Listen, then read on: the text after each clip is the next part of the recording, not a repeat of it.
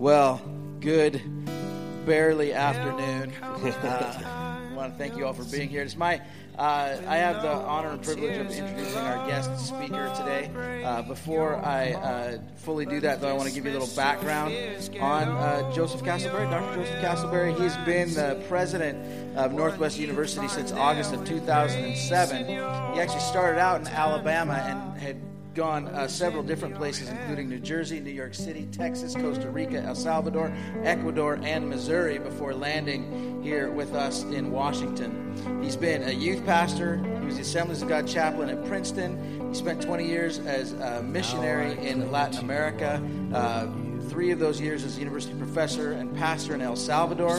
Became the associate dean for Latin America at Global University in Texas. Uh, he went on to serve as a pastor, seminary dean, and community development leader in Ecuador. He returned to the United States in 2002, where he was the academic dean of the Assemblies of God Theological Seminary until beginning his time at Northwest oh, University. Wow, that is a journey. Um, he is also an author. Uh, he has uh, written two books that we have. Uh, they're available to you for sale downstairs. If you do buy those, all the money goes to Northwest University, so it's a way you can help support uh, the university. I would definitely take a look at those at the table downstairs. Uh, his wife, Kathleen, uh, you'll hear about more later. and he has three daughters, Jessica, Jody, and Sophie.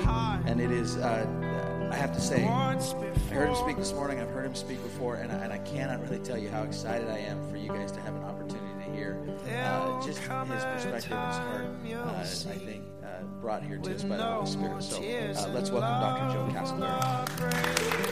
Thank you, Pastor. Thank you, thank you. It's uh, wonderful to be with you. It's always exciting for me to be in Seattle. It's uh, you know, it's just such a culturally different place than the place I grew up in. Uh, I grew up in Alabama, uh, born in 1960 in Demopolis, Alabama. That's just a few miles from Selma. Lived through the Selma, uh, the civil rights movement, and all of those things. Saw the world turned completely upside down in my childhood and uh, boy, it's been a cultural journey from there till now. And uh, it's just, we love being here. This is my eighth year at Northwest University, and we uh, have seen 43% growth in the student enrollment in, in those years. The college is just flourishing. We're adding programs every year. We added a dozen uh, graduate programs in the last few years, and uh, just flourishing. And it's exciting to see the college doing well at a time that is just tremendous period of upheaval for the higher education uh, industry, so to speak.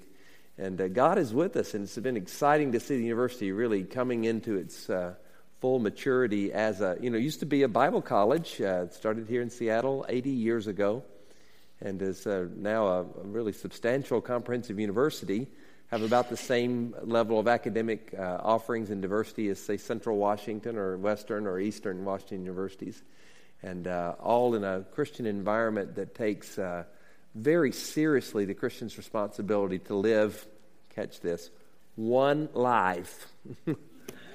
one life. I love the name of your church because that's the point. I mean, one of the biggest problems in the kingdom of God today is Christians living uh, double lives.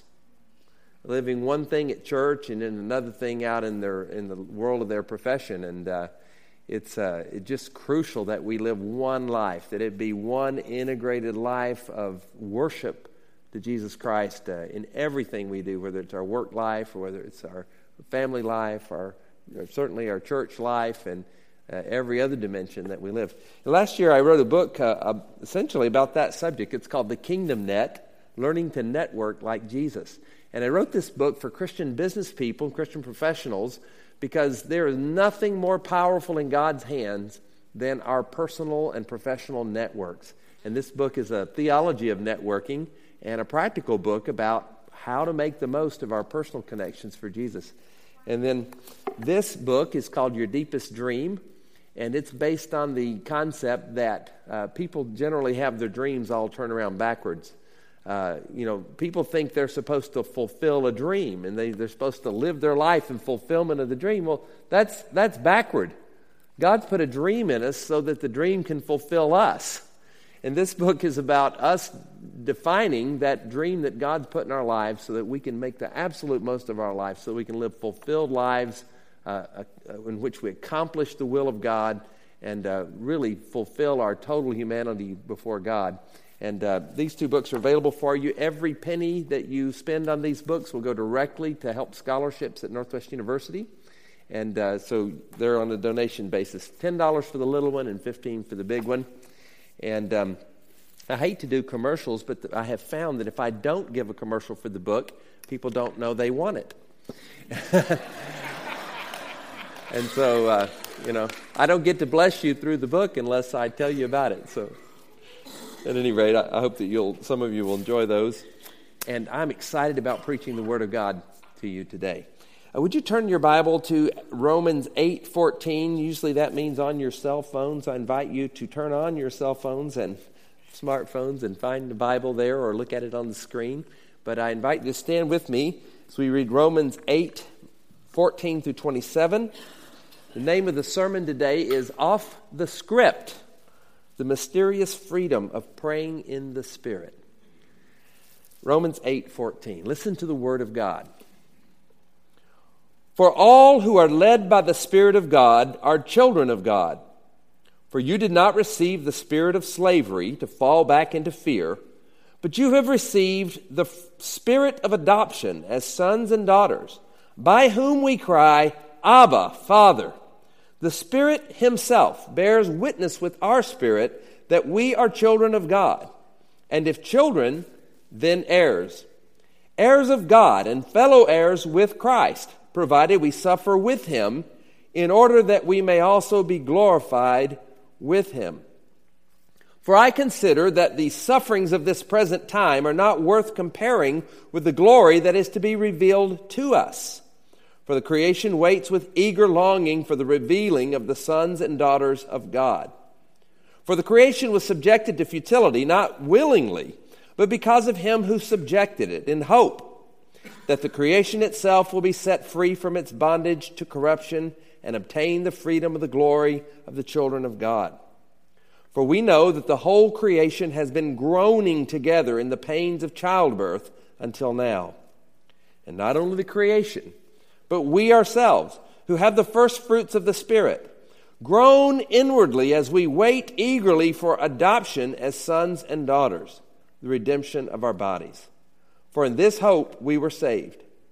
Now, hope that is seen is not hope, for who hopes for what is seen? But if we hope for what we do not see, we wait for it with patience.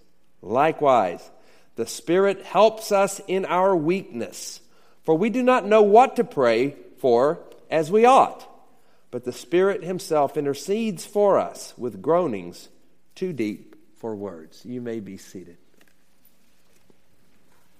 Pastor Greg and I were talking this morning, and we were uh, we got off on the topic of sometimes it just feels easier to say something in one language than in another one. And uh, I live with this all the time because I spent 20 years working in Spanish and speaking in Spanish every day. And even today, I speak a little bit of Spanish pretty much every day. I write a blog in Spanish to keep my skills strong. And I have a book coming out in Spanish in the fall, in August, called uh, The New Pilgrims How Immigrants Are Renewing America's Faith.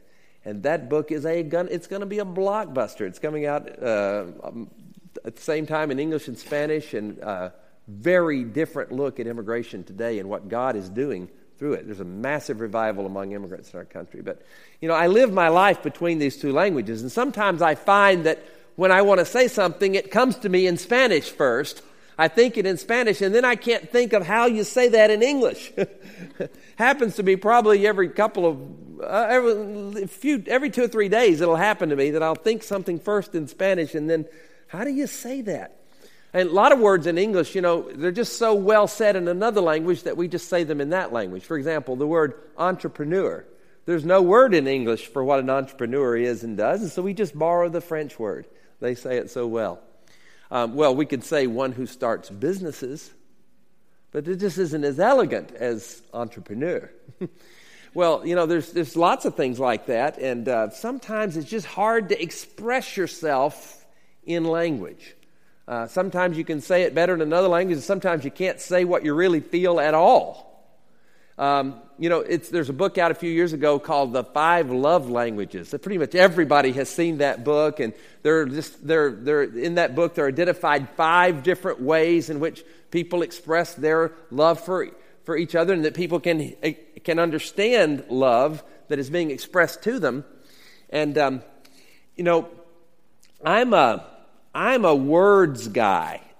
you know, I, my love language is words of affection. My life's, my wife's love language is um, acts of service. And I happen to be a Southerner, and so Southern boys are trained, at least they used to be, um, from the time they're very little, to seek ways of serving women and making their life as elegant and easy as possible. Uh, when, I, when I got to New Jersey, I found out that those are tools of male oppression. And so people didn't always appreciate my little acts of gallantry when I would offer them, like opening the door first. And I've been corrected for these things. And so I try to be as rude as I can be, but, the, but, but it just doesn't come naturally, you know. so, uh, you know, I just find myself doing these little acts of courtesy. And so you know, my wife and I were in Washington, D.C. the other day, and the escalator at the, at the uh, Reagan airport was broken. And so we had four big, heavy bags plus my computer bag. And uh, I didn't want my wife carrying those bags up the stairs. So I said, just wait here, honey. And so I grabbed the two big bags and I trudged up the stairs and dropped them at the first level and then went down and got the other two bags and carried them up to the first level and then I carried the other two up to the top and then so I you know so that she wouldn't have to carry those those bags because it's not proper it's not right for her to have to do that when I have strong arms and am willing to do it. So at any rate I did that and then we got up to the thing uh, you know the counter and we got our tickets and everything and unfortunately I got upgraded to first class and she did not because I have lots of you know miles on that airline and so um, I, of course, gave her my first class ticket and took her coach so that she would be able to sit in the comfort and have a meal and all that stuff. So then we got to the, you know, where you go in, and I'm TSA uh, pre, and she is not. So I said, No, I'm not going in there without you. They wouldn't, the man wouldn't let us both pass, which usually they let you both go, but he wouldn't let us go. So I refused to go in the pre line and went with her in the, in the other line because I'm not going to leave my wife to go through the long line, and it's just not going to happen, right? So so she turns to me, she says, Thank you for the acts of service. And I said to her, Baby, I'm hailing you in all languages and on all frequencies. Which she especially appreciated being a Star Trek fan. See, I'm connecting with some of you on this. but you know, the thing is, Kathy's, Kathy is an ISTJ on the Myers Briggs. And what that means is she can't tell you how she's feeling. It, she, does, she can't. It, it's, you know, it's not, you know, she might get some words out, but she doesn't, she isn't going to parse it, right? You know, I think we've been married 31 years now. I tell you, I am more in love with her than the day I married her more I, you know it's I, I just think she's the greatest thing that ever happened to the world and except jesus and uh, she's right there next to jesus right there and um, you know she's she's got this set of blue eyes every time I see them. The first time of the morning that I see her blue eyes, or maybe she'll surprise me during the day and show up at my office and I, I catch a glint of them in the sun and my heart just leaps. I just, just love this woman. She's so great in every way. Um, and, uh, but you know, I've probably heard her say, I love you spontaneously. Um, no times in 31 years. It's just not who she is to say stuff like that. She's a German from Pennsylvania. It's just not going to happen. It's not doesn't come natural for her. So I've learned to not expect her to speak that language. Um, uh, Kathy, one of Kathy's greatest gifts to me is that she's not impressed by anything I do or say. She's just not impressed. And so that's a great thing for a person like me. you know, so it, it really works. but I know my wife loves me because she, she knows how to tell me in her own way. And I've learned to speak her language and understand her language, and it's a great thing. And some things really just can't be said with words. Isn't it true? That is especially the case when somebody is suffering. When someone's suffering, uh, often, especially those of us who are very verbal in our nature and we like to talk about stuff, we like to say something, when we've got a friend who is suffering, we just don't know what to say. And I'll bet all of you at some time have simply avoided the person who is suffering because you didn't know what to say because you felt like you were supposed to come up with some magic words that would make it better for them. Yet, what do you say to somebody who is suffering? The passage that we've read is all about suffering. Suffering is one of the most difficult concepts in theological work. To try to come to grips with the fact that an all powerful God who is all knowing and all love, who is love itself, nevertheless has created a world in which suffering occurs, in which suffering is inevitable. And why is it that God would let us suffer if God is good and powerful? Why doesn't God do something? And the answer is we don't know. And if it were possible to say it in words, it would be in the Bible. If the answer to that question were possible to reduce to simple language, it would be there in the Bible for us to grab those words up and use them. And wouldn't it be great?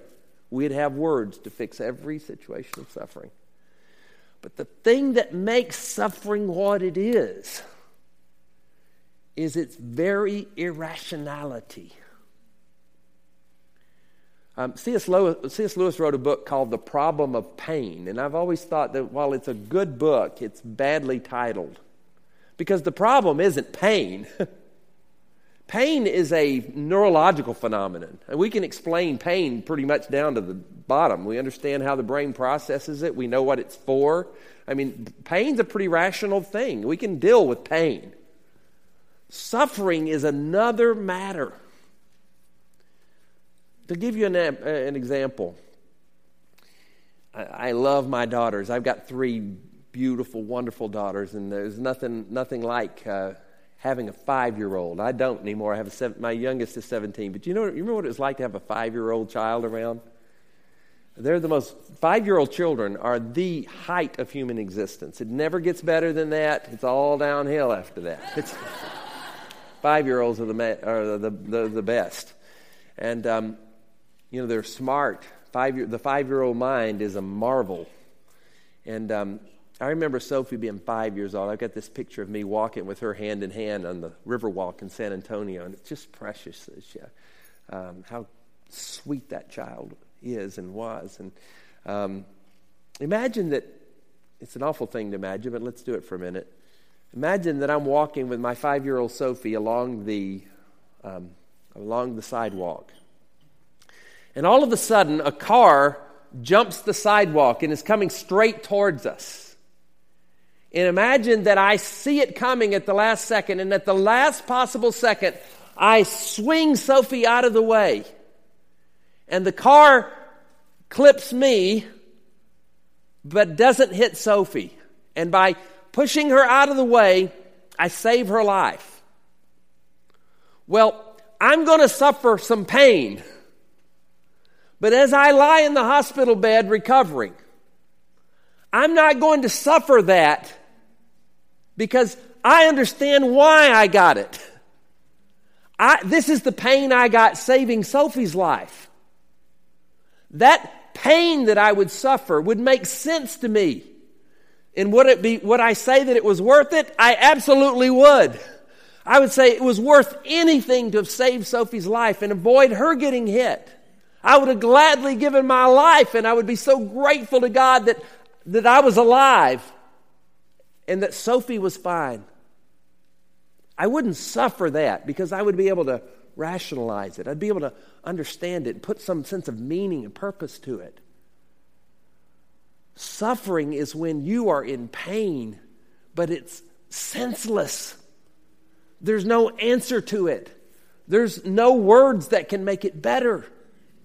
There's nothing to explain it. And suffering will drive us nuts. What do you do? How do you pray when you are suffering? The passage is all about it, suffering. It tells us that suffering is a necessary part of human life. It tells us that as Christians, our suffering is redeemed in the fact that just as Jesus died on the cross for our sins, was raised from the dead, and waits for us in the glory that is to come, if we suffer along with Christ, as he suffered for us and with us, if we suffer with him, we will also share the glory that he has come into. And that the creation itself will enter into this glorious freedom of the children of God at some point. And knowing that does not solve the mystery of suffering, it's just a little bit of help. but God does more than simply give us an answer to suffering, which is impossible. Because it's impossible to give an answer to suffering, God's response is to join the suffering, to share it with us. And that was most powerfully done in Jesus himself dying on the cross for us. But the text that we've read here says that creation suffers with us and groans. The creation itself, in this senselessness of suffering, groans. And we ourselves, it says, in the context of suffering, we groan. And it says that the Spirit of God within us, in the midst of the suffering, groans in us and through us. Likewise, the Bible says, the Spirit helps us in our weakness, for we do not know what to pray for as we ought. But the Spirit Himself intercedes for us with groanings too deep for words. Every reputable New Testament scholar in the world recognizes that this text is talking about the gift of tongues. That God has given us spiritual equipment so that in our suffering, in front of the irrationality of suffering, God joins with us. God gives us prayer that is mysterious. Even as suffering is irrational, the gift of tongues is not rational. Yet it is the Spirit of God in us and through us, sharing in our sufferings, giving us the ability to pray to God, even when we don't know what to pray, so that edification and comfort are ours in the midst of it. As the Spirit joins us in our suffering and groans through us, we receive witness that we are the children of God so that we can call God our Father. And the Spirit helps us in our weakness with this groaning too deep for rational words to express. A few years ago, I was um, invited to be part of uh, the largest Christian Muslim dialogue in the history of the world It was called the Common Word Conference at Yale University. I've been involved in Jewish and Christian uh, dialogue and, and Muslim Christian dialogue for oh, 30 years now. And uh, it's, it's been a fascinating thing to be part of, especially given the level of conflict that, that is existing in the world now between Christians and Muslims. Um, or between Muslims and Christians, whichever way, you want to look at it. But um, anyway, we met with we met there a hundred the top hundred Muslim scholars in the world. The top, well, not the top Christian scholars because I was one of them, but another hundred Christians and hundred Muslims uh, were were there together. And um, I had a Muslim roommate for that week, and we. Uh, it was an amazing experience, tremendous time of understanding of each other and looking for things that we had in common that we could build friendship on and try to look for ways to reconcile our communities, and make peace if possible. And with us, there were a few Jewish delegates. Um, one day when we were at lunch, I happened to be sitting next to a rabbi, and I engaged him in conversation. I told him my name, and he said, Oh, I'm Rolando Matalon. And I said, Are you the, the rabbi of uh, Congregation Jeshurun? He said, Yes. And I said, I was at your synagogue a few years ago, and I didn't get to meet you. And so I, I told him about my experience. I had been there with a, with a group of, uh, of Christians. It was people of different religions that were together studying. And um, we went to visit that, that congregation because it is the most vital congregation in all of uh, New York. I mean, it's an amazing synagogue, just so uh, passionate about worshiping God. I mean, it's, it's not a messianic Jewish uh, thing, you know, where they're Christians. They're Jews. um, and it was just, the passion of the worship was just stunning. I was amazed. I, um, the, the, touched by the love of God that was there. And as we were walking out of the synagogue and I was approaching the door, I had this flash of terror that came over me. And I realized, because this was just right after 9 11, that every one of the people who were there had risked their lives to walk into that synagogue that day because there had been synagogue bombings recently. And that they were they loved god enough to come at the risk of their lives. And i said to the rabbi beside me um, i just had this flash of recognition of that these people have risked their lives to come here. And as we got as we as, as that happened i i had this picture in my head of uh, of the synagogue in buenos aires that was bombed a few years ago. And she said uh, it was a reformed rabbi so she said um, she said wow that's amazing did you know that the the, the, the rabbi here is an Argentine from that very congregation? I said, No, I didn't know that. And she said, You know, God must have revealed that to you. That, because you're right. Everybody here comes with a sense and a knowledge that to come here is to put their life at risk. Um, and their rabbi is there as a reminder of the danger that, that they face. And so I said, I have wanted to meet you ever since then. And so we were fast friends, and we we spoke in Spanish the whole time. You know, as soon as he said he was Matalon, I knew Rolando Matalon. I knew we were going to speak Spanish. So we were conversing in Spanish. He said, "You know, I've always wanted to meet a Pentecostal and ask about what the gift of tongues is. Could you explain it to me?" And so I explained it to him what what the gift of tongues is, and I said, "Even though you are praying and your mind is not fruitful, your spirit is being edified." And God understands what you're saying. And so you just offer these words to God, even though you don't understand them. They don't make any sense to you, but they make sense to God. And uh, it's mysterious, but it's, it's just, it's, it's very edifying. It's, it always comforts me to do it. He said, Oh, he said, that's really interesting. He said, There's a rabbinic story about uh, this similar. He says, This rabbi sees a man praying in the temple, and he uh, goes up to him and he listens. And the man is simply saying the alphabet. Aleph, Bet, Gimel, Dalet, Hey, Vav, Zayin, praying through the Hebrew alphabet, just saying the letters A, B, C, D, E, F, G. And he prays that way for some time, just repeating the alphabet over and over. And finally, when he finishes praying, the rabbi goes up to him and says, Sir, I, I heard that you were praying the alphabet. Why, why were you doing that? And he said, Well, Rabbi, I just don't know what I should pray. So I'm just giving the letters to God, and He can use them any way He wants to to make up what He wants to say. he says, Is that what the gift of tongues is? And I said, Well, that's pretty close. that's pretty close. You know, we're offering these words to God. We're, by the way, we're not making them up.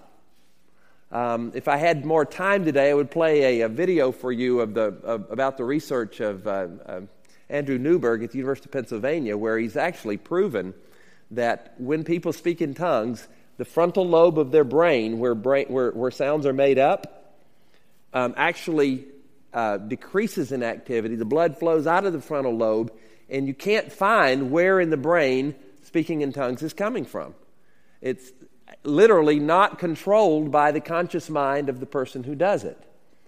Um, it's just a flat scientific fact that there's a difference between speaking in tongues and making up sounds. As a matter of fact, if you make up sounds, the frontal lobe leaps into action. and if it's a, there is an actual difference in the brain if you're speaking in tongues or if you're making up sounds.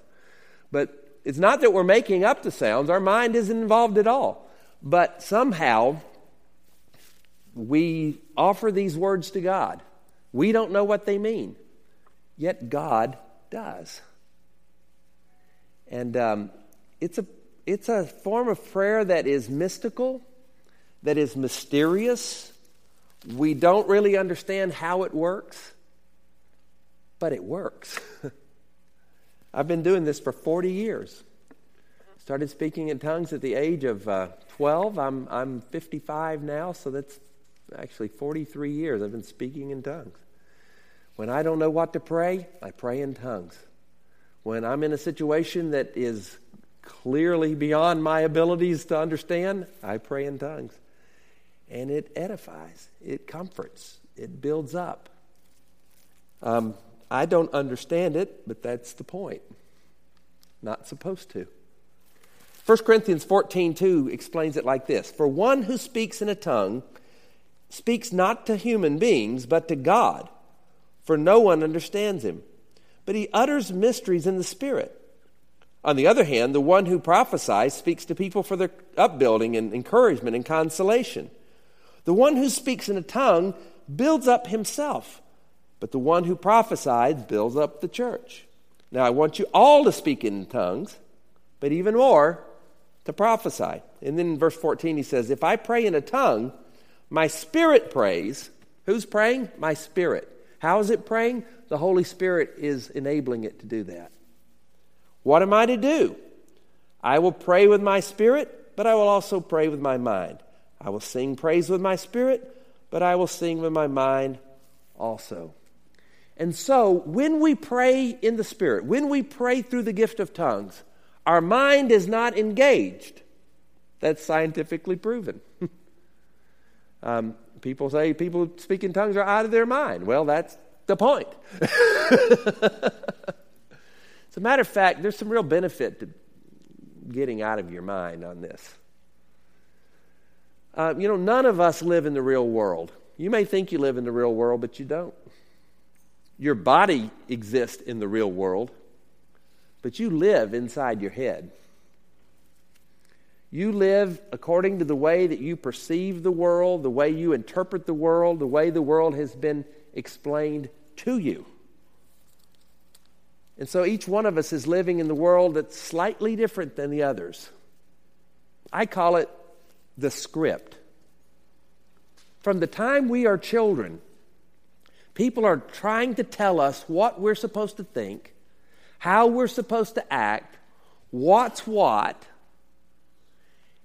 And people want to define our worlds for us. Our parents, especially, want to define the world for their children so that children will obey and children will do what they're supposed to do. They tell us all kinds of scary things when we're they tell us fairy tales full of ogres and beasts and all this stuff to scare us so that we'll walk the straight line as they see it. And it's from childhood forward, people are constantly telling you who you are and what you're supposed to do. It's quite oppressive. I don't particularly appreciate it. I'd kind of like to develop my own sense of the world, wouldn't you? Of course, in the 60s, everybody was trying to find themselves, right? I, have always been able to find myself. I'm right here.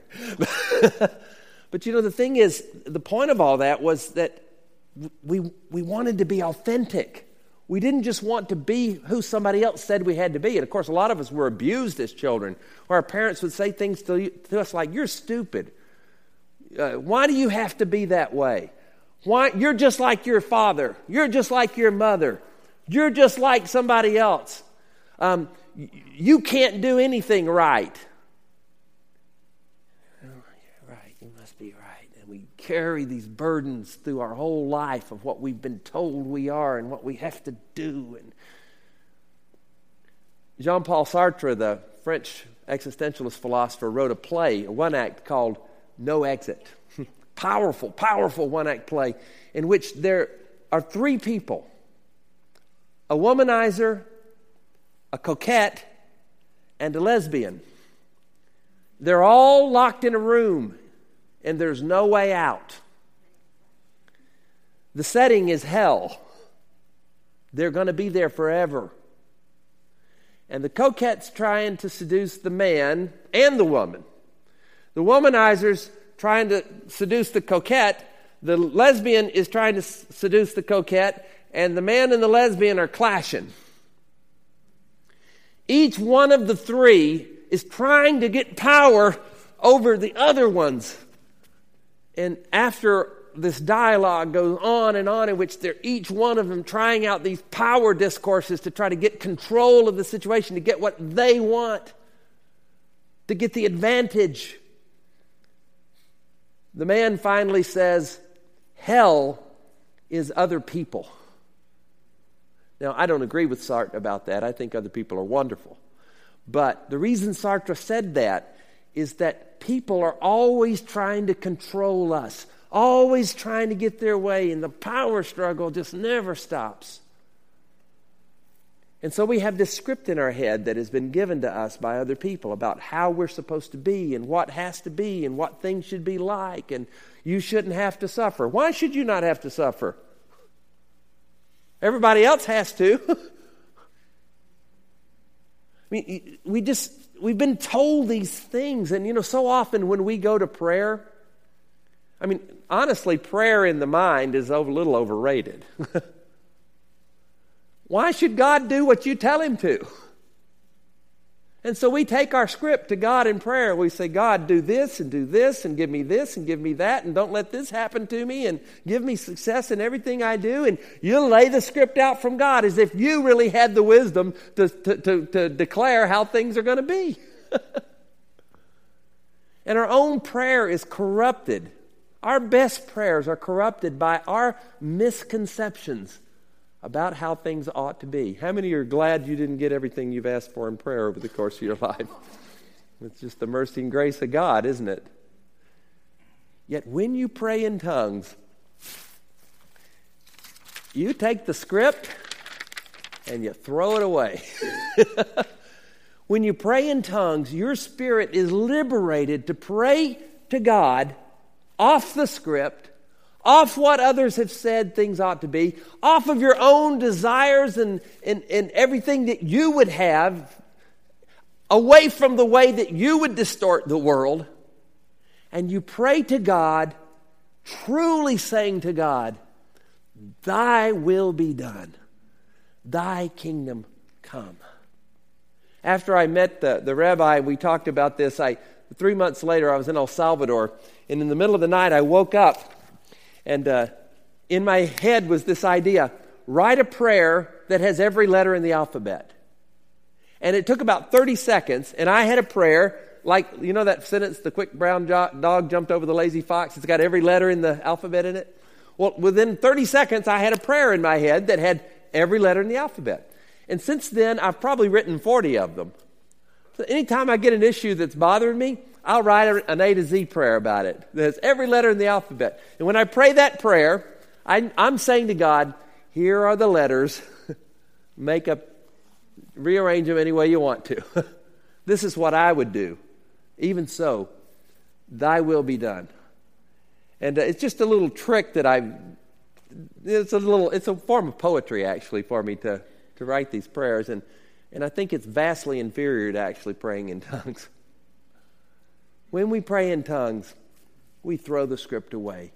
We truly say to God that we want Him to rule in our lives. We truly surrender ourselves to the kingdom of God. And this is something that's for everybody. Every Christian in the whole world has the Spirit of God living in them by virtue of being born again.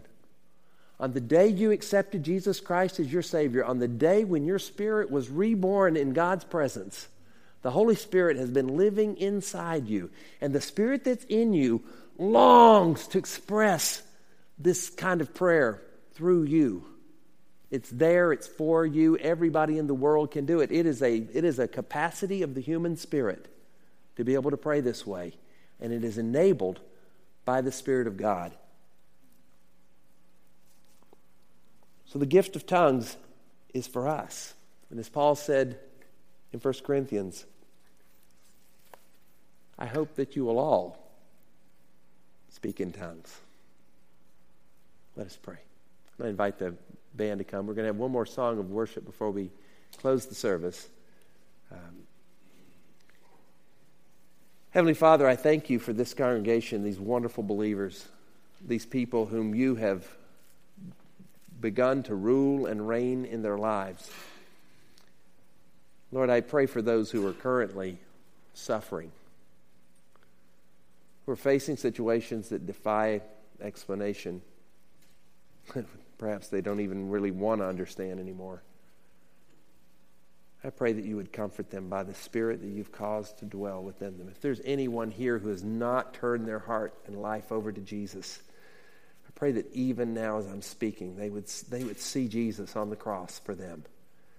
They would see in Jesus and in his suffering on the cross and in his death and burial, they would see their own suffering.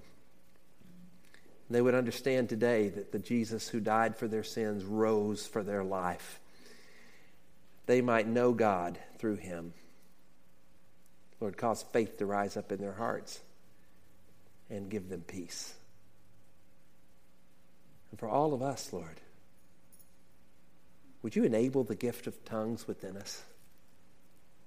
Would you give us a desire in our hearts to speak words inspired by your Spirit, to transcend our suffering, to transcend our lack of knowledge?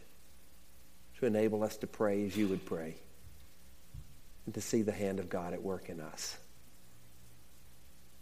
We pray this in Jesus' name. Amen. Band is going to lead us in worship, and then I'm going to come back in just a minute and we'll finish. If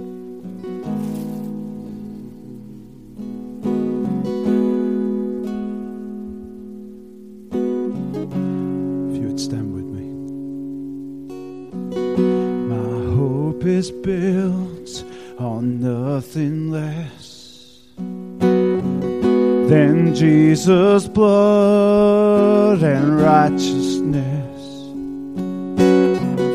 I dare not trust the sweetest frame, but only trust in Jesus' name. My hope is built.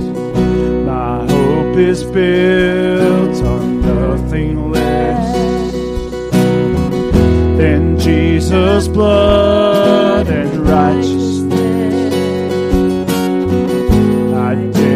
trust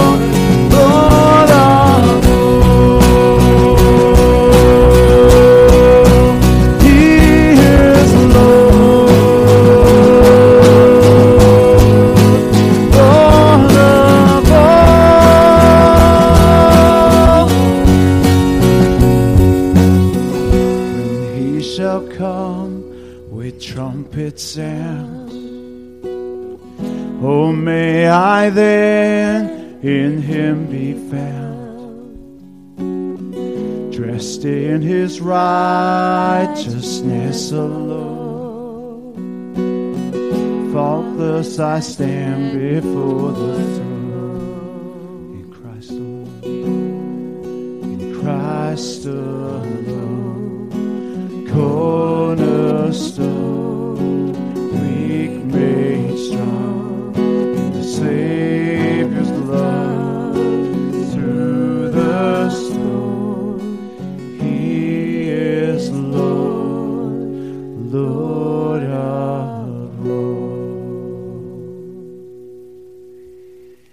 refreshments have been prepared, and there are people uh, downstairs waiting for those who would like to stay for some fellowship. Our time has gone away really fast. It's 1 o'clock right now. So I'm going to invite uh, you to go downstairs and enjoy the time of fellowship. Uh, but